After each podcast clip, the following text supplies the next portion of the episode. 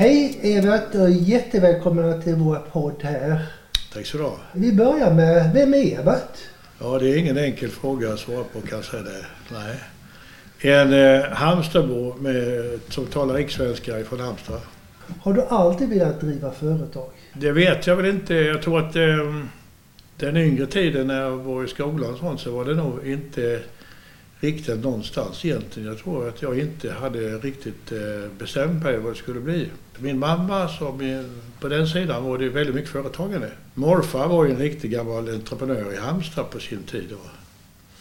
Och hans syskon var ju också mycket företagare. För ett antal år sedan så var jag nere i källaren på Nordea-banken. Så låg det en hög papper på golvet.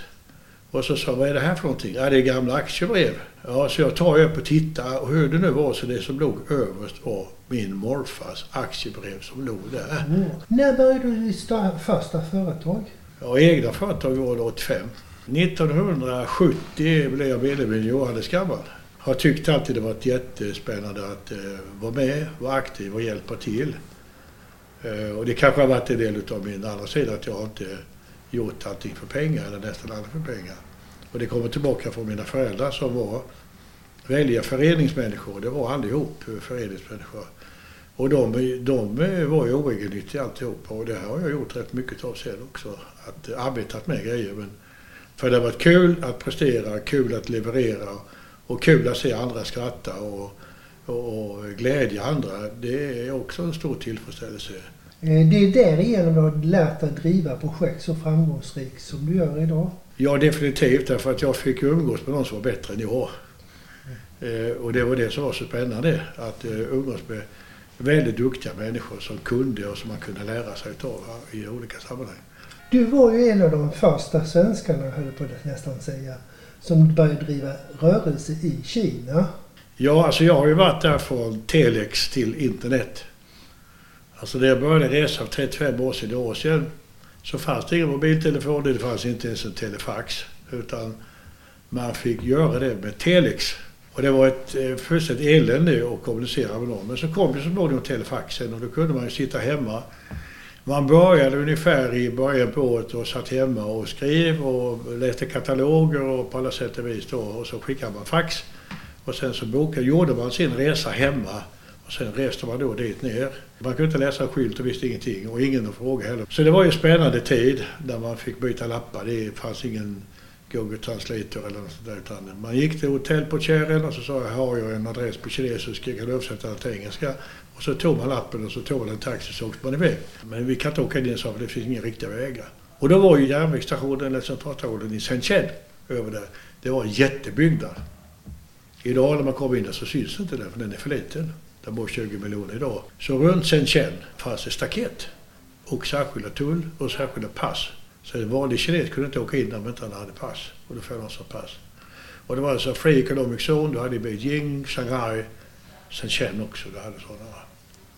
Så det har jag också varit och upplevt här från början när man är, kunde knappt ta sig in. Va? Och sen 1994 så startade jag första mitt kontor i eh, Beijing. Beijing betyder stora staden. Och sen flyttar kontoret till Fuzhou som ligger ungefär höjd med Taiwan. Och nu är vi på väg att eh, förändra bilden i Kina också. Med, vi ska flytta upp till Dongguan. Som svensk, vad ska man tänka på när man gör affärer med Kina? Om man åker dit ner och tror man kan göra affärer som det idag så går det inte. Utan både där och i vilket annat land du än är så måste du lära dig kulturen.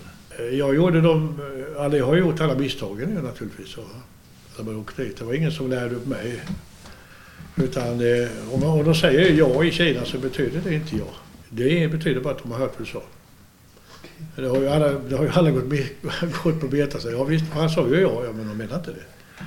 Och då åkte man hem och sa att jag är klart på alltihop och så kom man hem och sa det var ingenting färdigt för För då var det bara sagt ja. Jag måste säga det två gånger. Var det bara ja så var det bara hört vad du sa. Det är tio år sedan nu som eh, de spelade en dokumentär om mig i Kina. Det var Sveriges Television som vi spelade in 41 timmar nere i Kina, reste runt, som blev sedan en 55 minuter väl på en söndagkväll klockan 20 i Sveriges Television, SVT Fakta. Den filmen har gått 18 gånger i Norge och den har gått i Finland och den har gått i Danmark och den har gått i Sverige. Som ett exempel på hur det är att göra affärer i Kina. Det blev väldigt bra. I Norge hade man den som utbildningsfilm för att visa kunder att hur svårt det är att göra affärer i Kina. Det är inte så enkelt som de tror. Du har också jobbat väldigt mycket med hållbarhet. EU-lagstiftningen eh, satte man 2001 på det vi håller på med. I 17 år var det ingen som brydde sig om det. Före nu för två år sedan så eh, slog ju Kemikalieinspektionen ner när Pola undrade vad håller ni på med? Och då fick vi klart för oss vad är det vi håller på med eller inte håller på med. Vilket gjorde då att vi har satt eh, fot ner foten ordentligt. Vi jobbar jättemycket med eh, hållbarhetsfrågorna. Förvånansvärt så blev vi ganska ensamma. Vi eh, tittar på lagstiftningen, vi tittar på hållbarhetsfrågorna, vi förmedlar den till en marknad kan vi säga då som inte läser det. Och vi gick ut med en eh, grej härförleden då och tittade på hur många pennor man importerar i Sverige. Va? Och det var 4953 ton. Det blev rätt många långtradare. Och då försökte jag vara pedagogisk och beskriva det med långtradare lastbilar. Och det var jättemånga. 57 miljoner pennor ungefär. Varje år gör vi då. Man behöver inte ha plats. Man kan faktiskt spara alla dessa tusentals ton till förmån för ersättningsprodukter typ majsstärkelse eller vetestärkelse och sådär som det finns för ersättningar Evert, du har alltid varit en person som har varit lite före när det gäller utveckling och sådana saker. Och detta är ju också ett tecken på detta. Det ligger väl kanske något i det. Att eh, inte vänta och se.